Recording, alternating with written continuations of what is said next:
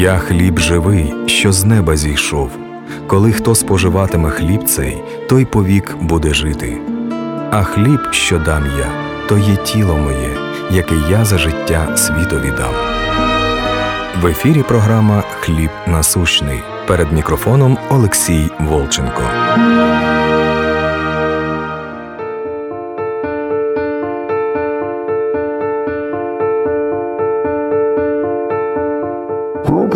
Раз говорили о десяти заповедях, и мы должны поставить свой разум на место. Разум должны иметь Христовый. Конечно, мы не под законом, мы под благодатью. А тогда, когда любовь Божья совершилась в наших сердцах, то мы уже этой любовью исполняем заповеди. Законом не оправдается перед ним никакая плоть. Заповедями, исполнение заповедей тоже не оправдается никакая плоть. Мы спасены по благодатью кровью Иисуса Христа. Мы осуждены через рождение, и мы рождены свыше или спасены через рождение, не от дел. Римлянам 5.12, что мы, как через одного человека грех вошел во всех человеков, ибо в нем все согрешили. А Римлянам 5.18, по-моему, всем человеком осуждение. Через что? Через рождение. Только через рождение. То есть не от дел, не от наших дел. Делаем, не делаем, делаем хорошие дела, плохие дела, неважно. Если нет рождения свыше, будет ад. Мы осуждены через рождение. Точно так же мы и оправдываемся только через рождение свыше. Только через рождение свыше. Не от дел. Не от дел. Дела тут вообще ни при чем. Но есть заповеди Божьи. Для чего эти заповеди или почему эти заповеди Божьи? Ну, первое, что законом познается грех. И когда мы узнали, что мы греховны, то мы э, блаженны нищие духом, ибо их есть Царство Божие. То есть жажда к Богу, понимая свою нищету, жажда к Богу, обращение к Богу. И когда мы обращаемся, призываем Иисуса Христа Сыном Божьим, Он входит в наше сердце, и мы рождаемся свыше. И когда мы рождаемся свыше, в нас входит любовь. И вот этой любовью уже, когда мы наполнились этой любовью, то тогда Иоанна 14:15, он говорит, если любите меня, то исполните заповеди мои. Если любите меня, если любовь Божья совершилась в вас, то тогда вы исполните заповеди мои. Если заповеди не исполняете, значит, любовь еще не совершилась она еще просто не совершилась. Или 1 Иоанна 2, 5. Кто соблюдает Слово Его, в том истинно любовь Божья совершилась. Из этого мы узнаем, что мы в нем. Тогда, когда мы исполняем заповеди, когда мы исполняем уже эти заповеди, это значит, что мы уже мы уже в нем. И этим самым мы узнаем, что мы в нем. Или Матфея 7:20. По плодам их узнаете их. Не по вере, не еще по чем-то, а по плодам. Что это за плоды? Потому что исполняют заповеди. Потому что плоды – это уже любовь заставила нас, э, подвигнула нас, чтобы мы делали то волю Божью, которую Он нам определил. Или еще одно место Писания, 1 Иоанна 5, 3. «Ибо это есть любовь к Богу, чтобы мы соблюдали заповеди, и заповеди Его не тяжки». Итак, еще раз говорю, мы через заповеди, через закон не спасаемся, не осуждаемся и не спасаемся. Мы рождаемся свыше, спасаемся кровью Иисуса Христа – кровью Иисуса Христа. Мы искуплены кровью. То есть э, грешник, блудница, алкоголик, я не знаю, богохульник, убийца, как кто бы он ни был, если он признал Иисуса Христа Сыном Божьим, он родился свыше. Аминь. И это не зависит ни от каких дел, ни от исполнения заповедей, ничего. Но после того, когда этот грешник принял Иисуса Христа Сыном Божьим, в него входит Дух Божий. А Дух Божий, Иезекииля 36, 27, этот Дух Божий, когда входит в человека через рождение свыше, вложу внутрь вас Дух мой и сделаю, что вы будете ходить в заповедях моих, и уставы мои будете соблюдать и выполнять. То есть Дух Божий, когда мы приняли Иисуса Христа, Он входит в нас, и этот Дух Божий побуждает нас или делает так, что мы уже исполняем эти заповеди, что мы хотим исполнять эти заповеди. Или как э, Филиппийцам 2.13, что Он дает нам и хотение, и действия по своему благоволению. То есть Его благая воля Божья в нас совершается, и мы уже хотим исполнять заповеди. Мы уже не просто хотим, а уже и можем исполнять заповеди. Потому что написано раньше, что никто не может исполнить закон. А Он, кроме того, что дает хотение, Он еще дает и возможность, само действие исполнить этот закон. И чтобы мы понимали, что же все-таки до Иисуса Христа, что, в чем было детоводительство этого закона, что закон это детоводитель ко Христу. Ну, опять же, детоводитель ко Христу. Христос есть Бог. Бог есть любовь, Бог есть дух. Да? То есть мы знаем, что Бог есть дух.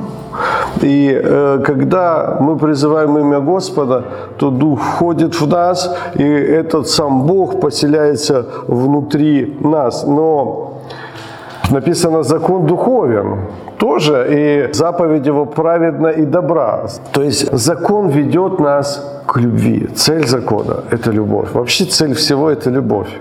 Вообще мы ищем Иисуса Христа только для того, чтобы любить, для того, чтобы войти в любовь. Другой цели не существует. Матфея 22 глава, 36-40 стих. Учитель, какая наибольшая заповедь в законе? Иисус говорит, возлюби Господа Бога твоего всем сердцем, всей душой, всем разумением. Сия есть первая и наибольшая. Вторая же подобная. Возлюби ближнего твоего, как самого себя. На сих двух заповедях утверждается весь закон и все пророки. То есть закон для любви. Закон утверждается любовью, или наоборот, любовь утверждается законом, то есть по плодам их узнаете их. Если я принял Иисуса Христа Господом, Дух Божий изобразился во мне, у меня есть хотение действия исполнять Его заповеди, если любите, то исполните, то тогда я исполняю эти заповеди. То есть если я исполняю заповеди, значит утверждается любовь. Тут наоборот написано, на двух заповедях утверждается весь закон. На заповедях любви, на то, что возлюби Бога, возлюби ближнего, утверждается весь закон и пророк. То есть, когда мы любим Бога и любим ближнего, этим самым мы исполняем закон. Это те плоды, по которым Бог видит, что любовь в нас совершилась. Ну и также и мы видим, что любовь в нас совершилась. Слава Богу. Итак, Исход 20 глава, с 1 стиха. «Изрек Господь все слова сии, и сказал, «Я Господь Бог твой, который вывел тебя из земли египетской, из дома рабства. Да не будет у тебя других богов перед лицом моим». То есть мы уже рассуждали о том, что самое главное это то, что в Второзаконии Господь сказал 6.4. «Слушай, Израиль, Господь Бог есть Господь единый». Самое главное, чтобы мы сохранили, что Господь есть единый. Господь не разделился, Христос не разделился, Бог не разделился, и что Элохим и Яхве – это одно и то же лицо, и Сын, и Отец одно – Иоанна 10.30, «Я и Отец одно» – это есть, это есть та вера, которую мы, э, которую мы должны достигнуть, и это первая важнейшая заповедь в законе. И Теперь мы с другой стороны попробуем подойти. Марка 12 глава, с 29 по 31 стих. Когда Иисуса спросили, какая важнейшая заповедь в законе, и Он отвечал, слушай, Израиль, Господь, Бог есть Господь единый. Вот это самая главная заповедь, это первая заповедь. Самая первая заповедь в Декалоге, в десяти заповедях, и то, что Господь подтвердил в Новом Завете, что это есть важнейшее, что это есть первая заповедь, что Господь Бог есть единый. И если ты примешь верою, откроешь откроешь в себе Иисуса Христа, если ты увидишь, что Господь единый, то тогда и возлюби Господа Бога твоего. Но мы уже проходили. Слово «возлюби» здесь написано греческое слово «агаписис», которое означает «и будешь любить». То есть ты будешь любить только в том случае, если Господь будет единый. Если Господь не единый, ты не будешь любить.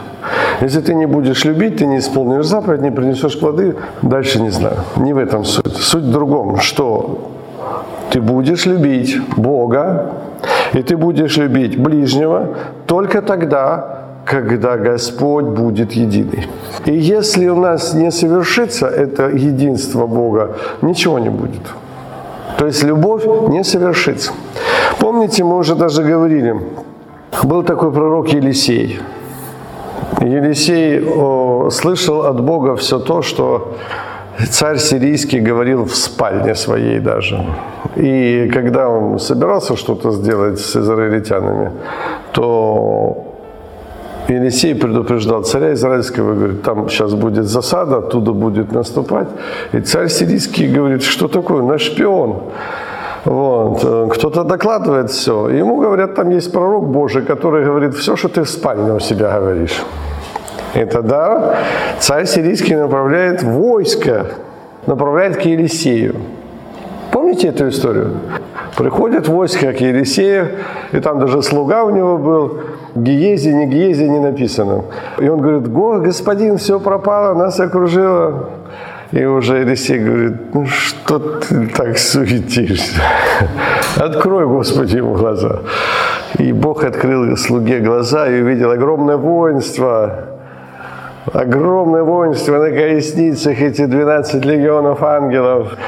И Елисей говорит, ослепните все. Вот все войско пусть ослепнет. И вот оно ослепло.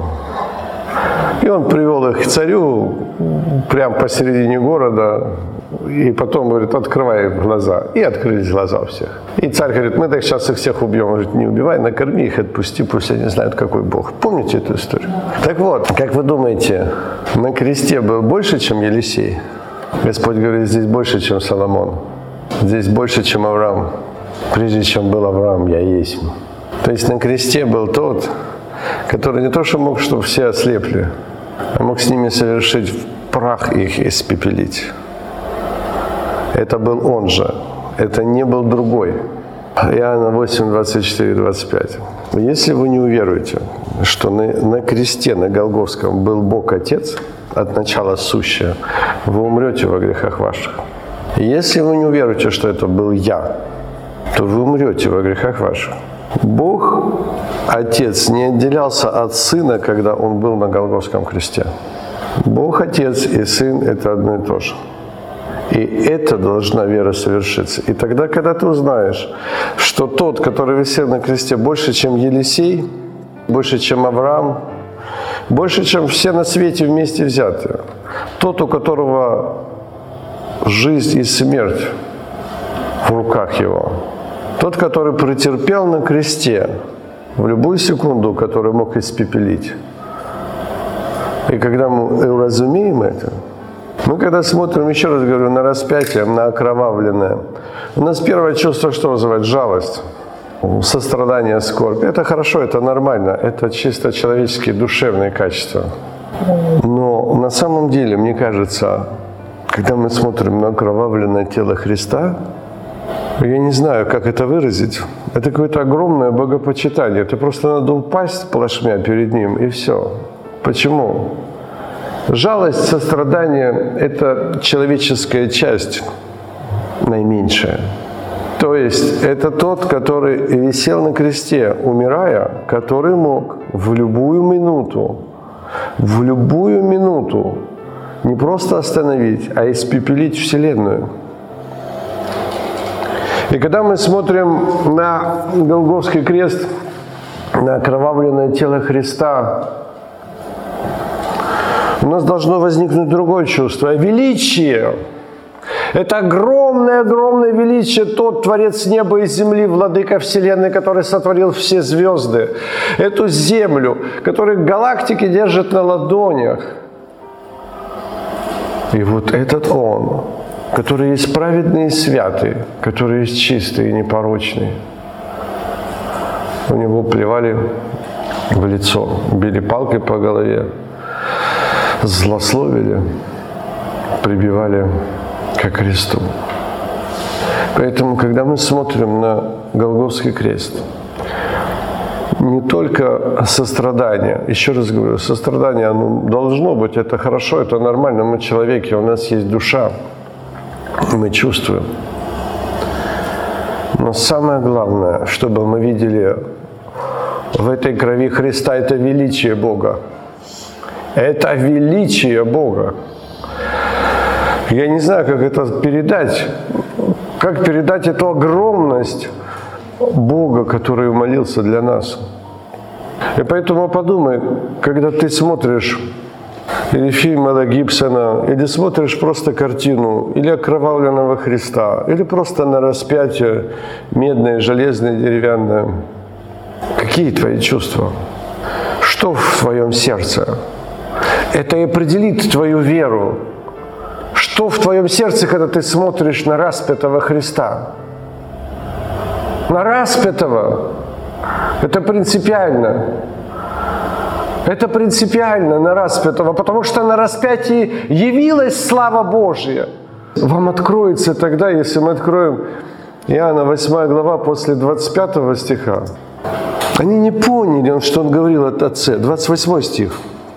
Но когда вознесете Сына Человеческого, вот тогда узнаете, что это я. Когда вознесете. То есть Павел говорит в 1 Коринфянам 2.2, «Я проповедую Иисуса Христа и притом распятого». То есть в распятии явилось величие силы, явилось величие славы, сильность Бога не в том, что Он может снести и растереть в порошок эту вселенную, а сильность Бога в том, что Он вытерпел, когда в Него плевали, когда Его убивали, когда Его распинали. Почему? Потому что Он мог прекратить это в любую минуту. Вот в чем величие Бога. Вот в чем сила Бога. И если у нас это изобразится, если изобразится в нас вот этот Господь, вот это единство Бога, то тогда в тебе совершится любовь. Господи, какая важнейшая заповедь в законе? Слушай, Израиль, Господь Бог есть один. И тогда ты возлюбишь, когда ты увидишь, тогда ты возлюбишь Бога, ты не можешь не любить. Ты не сможешь не любить. Это не надо тренинги делать, заставлять себя. Ты не сможешь не любить. Тогда, когда величие славы уничижилось ради тебя, чтобы спасти тебя. Ты не можешь не любить. Ты не можешь не любить Бога, и точно так же ты не можешь не любить ближнего. Почему? 1 Иоанна 5.1. Если ты полюбил Бога, то любви к Богу достаточно, чтобы эта любовь к Богу излилась на всех детей Божьих. Всякий верующий, что Иисус есть Христос от Бога рожденный, всякий любящий родившего Бога любит и что? И рожденного от Него. То есть любви к Богу достаточно, чтобы накрыть любовью ко всем ближним. Но это все определяется через то, что Он один. 2 Петра 1.2. Чтобы мы познали в Сыне Божьем Отца. Это наш путь веры. Наш путь веры. Младенец, когда родился свыше, он не знает, что такое любовь. Он жестокий в своем эгоизме. Хотя он и дитя Божие, он может плотским быть. Но когда мы приняли Иисуса Христа Сыном, Сыном это рожден свыше. И потом наша жизнь познавать. Благодать вам и мир да умножится в познании Бога и Христа Иисуса Господа нашего. Колоссянам 2.2. «Дабы утешили сердца их, соединенные в любви для всякого богатства, совершенного разумения, для познания тайны Бога Отца и Христа». Кстати, в современном переводе, ну, в греческом нету слова «отца», для познания тайны Бога Христа. Ну или 1 Тимофея 3,16. «Беспрекословно великое благочестие тайна». Тайна. Тайну надо открывать. Открывать свыше от Бога. Бог ее только откроет, эту тайну, что Христос есть Отец во плоти. Это тайна, великое благочестие тайна. Надо быть благочестивым, и Бог откроет Писание свое. Это тайна. И тогда любовь это совершится. И поэтому первую заповедь, достигать первую заповедь, это длиною жизнь. Поэтому мы уже говорили о том, что сделали человеки, разрушив единство Бога у братьев и у сестер. А самое главное, это путь, наша, наша жизнь, это движение, движение к познанию. Исайя 53.11. И через познание Его Он, раб, праведник, оправдает многих. То есть только через познание Его. Если мы не познаем, кто Он, мы не будем оправданы. Нам надо познать Его, Сына Божьего, что Сын Божий есть Отец Вечности во плоти. Итак, вторая. Не делай себе кумира. Мы уже говорили о том, что особенно в последнее время именно началось это с помощью распространения информации. Тогда, когда началось книгопечатание, с одной стороны, хорошо начали печатать Библии, но начали не только Библии печатать. И постепенно-постепенно, хотя сейчас Библии все равно идут самым большим тиражом, но постепенно-постепенно осуществилось столько много книг и учений человеческих, чтобы вы понимали, конфессии возникли не тогда. Конфессии возникли по мере распространения информации человеческой, по мере того, когда человеки начали принимать человеческие учения. Принимая человеческие учения, созидая свои собственные конфессии, тем самым отходя отходя, отходя в сторону. И что такое учитель человеческий? Это и есть тот кумир. Люди создали у кумиров из э, учителей, из пасторов, из священников, из философов. Просто сделали себе кумиров. Ну, то есть там есть там клуб толстовцев, да, то есть вот, ну, Толстой хороший человек, ну, это очень хороший человек, я, я пришел к Господу через Толстого, на самом деле, вот, но это не значит, что я толстовец, то есть нельзя делать Толстого святым, да, то есть это ненормально, там, существует куча каких-то Кента Хейгена, Бренхема и так далее, куча каких-то людей, подожди, подожди, они все хорошие люди, слава Богу, но это не значит, что надо идти за ними, надо идти за Христом и создавать какие-то течения, Елен Уайт или еще кто-то. Подожди, подожди. Мы должны идти за Христом. Эти люди благословенные, слава Богу. Сергей Радонежский, все они хорошие люди, слава Богу. Но нельзя учи, идти за учением Сергея Радонежского, или Кента Хейгена, или Бренхем, или еще кто-то. Стоп, стоп, стоп. Они хорошие люди, они получили откровение от Бога. Слава Иисусу. Получи ты свое откровение. Ты не должен идти за другим. Мы уже говорили, вот призма. Призма, в которую попадает белый свет. Из этой призмы что выходит? Семь цветов радуги, так? Так вот, если, допустим, Кеннет Хейген, он получил э, белый свет и сделал откровение, семь цветов радуги. Так вот, от семицветия ты ничего не получишь. Не преобразовывается уже ничего. Ничего не получишь. То есть радуга появляется только от белого света. А человек, мы уже говорили, все оскверняет. Чтобы он не принял, все оскверняет. Он не может дать свет истины. Бог есть свет, в котором нету никакой тьмы. То есть только в Господе свет. И мы должны идти только за Богом. И не создавать себе, не создавать себе кумиром. А мы открываем свое сердце, когда мы читаем что-то, «А!» и вот так вот впитываем все, что человек преобразовал, увы, человек все оскверняет. Третья заповедь. Не говори имя Господа, Бога твоего в суе. Все, что происходит в нашей жизни, на самом деле, все-все-все, болезни, трудности, боли, скорби, войны или то, что мы родились в Украине, все происходит по воле Его. Все. 1 Фессалоникийцам 5.18. «За все благодарите, ибо такова вас воля Божья во Христе Иисусе». За все благодарите. И тогда, когда мы что-то получаем в нашей жизни, можно именем Иисуса Христа разрушать, а Бог наоборот тебя этим лечит. Бог кого любит, того наказывает. И когда мы не принимаем наказание, мы остаемся незаконными детьми. А когда мы принимаем наказание, то мы тогда сыны. И поэтому все, что с нами происходит, не бойтесь.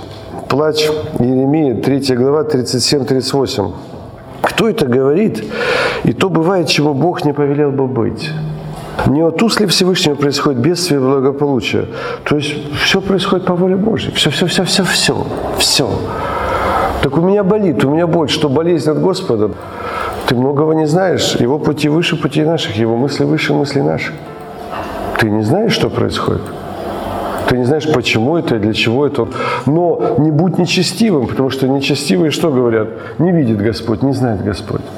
Или нечестие Израиля велико, весьма велико, Иезекииля 9.9. Почему? Потому что они говорят, оставил нас Господь, не видит Господь, не видит, как у меня болит Господь. И поэтому Бог не видит, что у меня болит. Подожди, подожди. Ты что думаешь, что Бог не видит? Или Бог не знает? Нечестие народа Израиля весьма велико. Ибо они говорят, оставил Господь, не видит, я болею, Он не видит. У меня трудность, Он не видит, Он меня оставил. Если ты думаешь, что тебя оставил Господь и не видит, то почитай Иезекииля 9.9. Он все знает, и Он все видит. Просто мы многое не понимаем. Мы не знаем, что происходит. Давид говорит, благо мне, что я пострадал, дабы научиться уставам моим. И прежде страданий их я заблуждался, а нынче слово Твое храню. Или кит для Ионы, это было проклятие или спасение? Если бы не было бы кита, то что было бы? Хотя в желудке у кита было очень и очень неприятно. Иона назвал желудок кита, знаете как? Преисподня. Из преисподней возвал я Господу, и Он услышал меня. Помните? Это было спасение. Поэтому мы должны по-другому относиться к третьей заповеди. И имя Господа на благодарность ложить, а не на суету этого мира. Свидетельство. Доктор Мун из английского города Брайтон – когда он ослеп, он сказал, «Господи, принимаю этот недуг от Тебя как талант от Бога. Помоги мне использовать мою слепоту во славу Тебе, чтобы по Твоем пришествии Ты получил свое с прибылью». Помните притчу о талантах? И Бог помог доктору Муну изобрести азбуку для слепых, по которой тысячи незрячих людей научились читать Слово Божие, и многие из них нашли спасение в Господе Иисусе Христе. То есть он, человек не роптал, за все благодарить, ибо такова воля Божия во Христе Иисусе. И невзирая на, на все те обстоятельства, ну, вы знаете, Ник Вучич не молится о том, чтобы у него выросли руки и ноги а благословляет имя Господа и через Его проповеди и Его послания многие люди принимают Иисуса Христа. За все благодарите, ибо такова вас воля Божия. Итак, третью заповедь. Принимайте на позитив, на близость к Богу, на благодарение, на святое. Не на горький корень, а на святое. Заболела, Господи, благодарю Тебя, что я Твое дитя, и что моя судьба в Твоей руке. Болячка пройдет через три секунды, даже если там у тебя четвертая стадия. А когда ты будешь запрещать именем Иисуса третью, вторую, первую, и все эти онкомаркеры и все эти самые дела только будут увеличиваться. А когда ты поблагодаришь Бога, Господи, да я Твой. Умру сегодня, слава Иисусу. Помните, я вам говорил, апостол Андрей увидел крест – когда его вели, из-за угла привели к Андреевскому кресту, он увидел крест, он сразу воскликнул, слава Иисусу Христу! Бог признал меня верным. Бог признал меня созревшим, что я теперь готов принять смерть ради Господа Иисуса Христа. Это удивительно на самом деле. Чтобы возрасти вот в этот возраст духовный, и мы должны стремиться к этому. Но опять же, я к чему веду? О суете. Это же есть суета, она огромная. Она огромная, и мы можем не замечать, как мы погрязли в нее. При том, при всем, мы, будучи верующими детьми Божьими, и во имя Иисуса Христа на вот это, на вот это, чтобы оно работало, это чтобы закручивалось, это во имя Иисуса, это во имя Иисуса. Пошло, пошло, пошло. Поэтому есть третья заповедь. Не говори имя Господа, Бога твоего в суе. Почему? Потому что ну, потому что он стыдится. Он не стыдится, когда мы применяем имя Господа по Евреям 11.16, когда мы применяем к Нему. А когда мы применяем это к миру, ну, это все по-другому. Если мы хотим, знаешь, идти своими путями и указывать Господу, как надо идти и прокладывать свой путь именем Господа, но мы можем вообще не туда идти.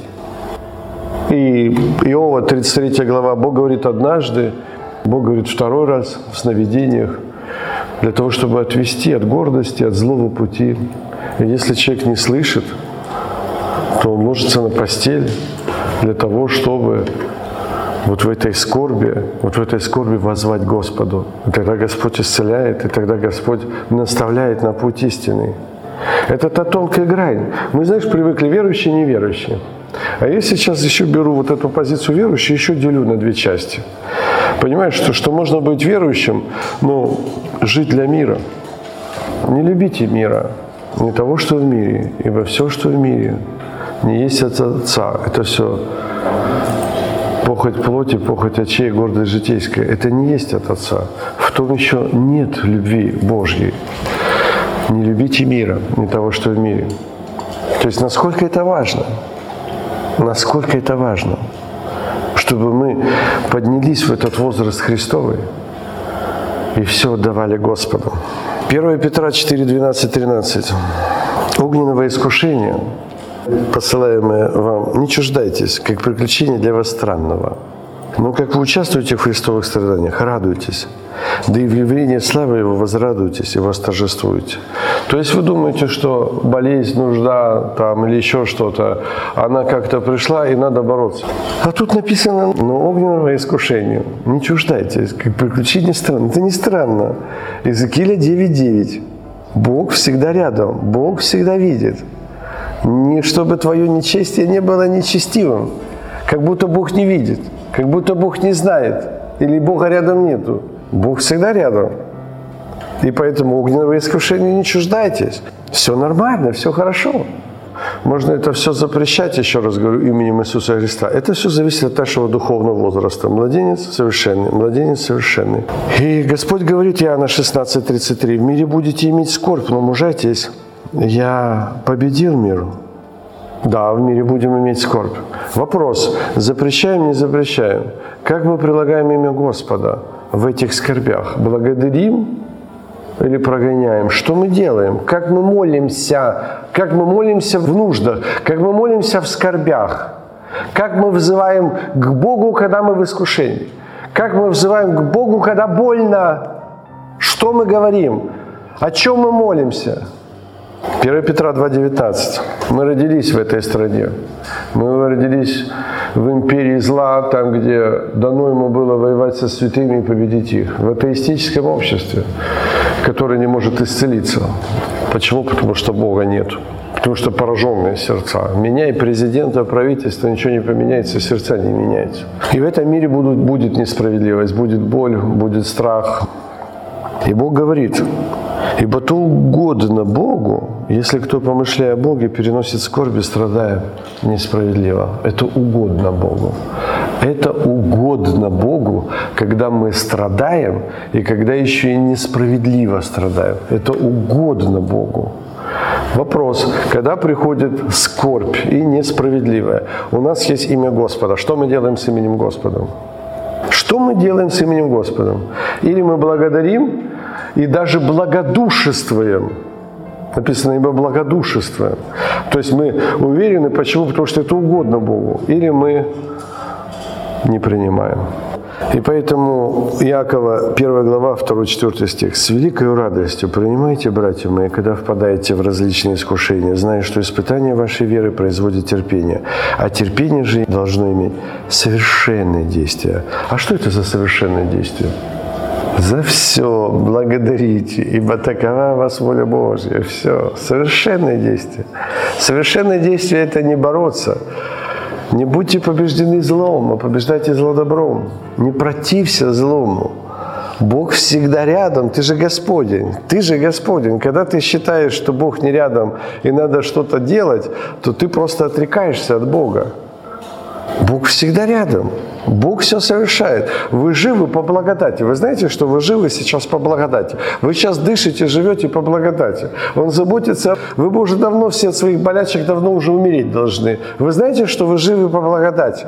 Вы верующие по благодати. Эта благодать Божья держит вас, что вы, вы хотите изучать Слово Божие, вы хотите Царство Божие. Это Его благодать, это не ваша заслуга.